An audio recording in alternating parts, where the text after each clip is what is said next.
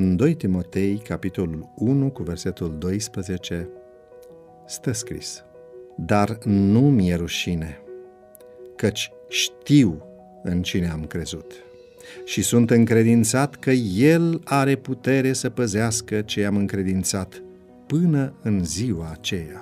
Tranziția politică din Spania, din a doua jumătate a anilor 60, a cunoscut noi și surprinzătoare inițiative.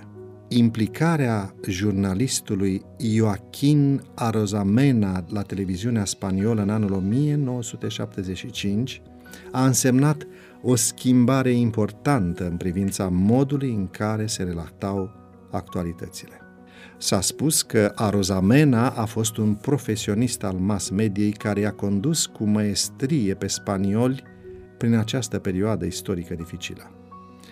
La o emisiune de seară, unde erau invitați reprezentanți ai diferitelor culte necatolice, cărora timp de mai bine de 40 de ani le fusese interzis să-și facă simțită prezența, să-și prezinte mesajul și activitatea. Într-o după amiază, a venit rândul adventiștilor. La început, totul a decurs politicos, confortabil, agreabil, dar la un anumit moment al interviului, ni s-a adresat următoarea întrebare. Credeți voi, adventiștii, că sunteți deținătorii adevărului și că toate celelalte confesiuni se înșeală? Dilema ridicată de întrebare și posibilul nostru răspuns era următoarea. Dacă spunem că da, Biserica Adventistă se identifica cu conceptul de exclusivism religios caracteristic sectelor.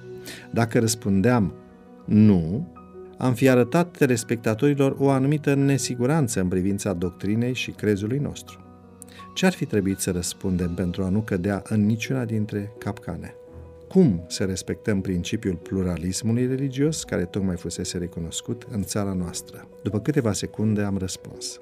Sunt întâi de toate un credincios și am multe afinități cu toți cei care acceptă existența unui Dumnezeu transcendent, care este deasupra noastră a tuturor.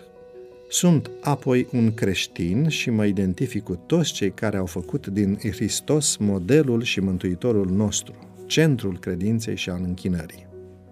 Și sunt în cele din urmă adventist de ziua șaptea, pentru că această biserică și crezul ei mi-au oferit cele mai convingătoare răspunsuri la exigențele mele în ceea ce privește adevărul.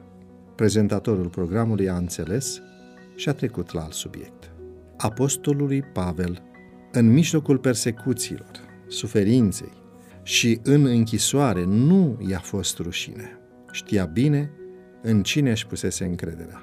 Dincolo de așteptarea de a avea adevărul absolut, dincolo de crez, de sistemul religios și de instituțiile care dau conturi bisericii, ar trebui să avem o convingere personală profundă. Ar trebui să fim permanent în căutarea adevărului, care este Isus. Ar trebui să existe o coerență responsabilă și fermă între credința noastră și viața veșnică. Să nu ne fie teamă astăzi să ne arătăm credința prin faptele noastre. Găsești podcastul Devoționale Audio pe diferite platforme de podcasting, Google Podcasts, Apple Podcasts, Castbox, Spotify, Breaker. Poți astfel să ne asculți pe telefon, tabletă și chiar în mașină. Devoționalul audio de astăzi ți-a fost oferit de site-ul devoționale.ro în lectura pastorului Nicu Ionescu. Îți mulțumim că ne urmărești!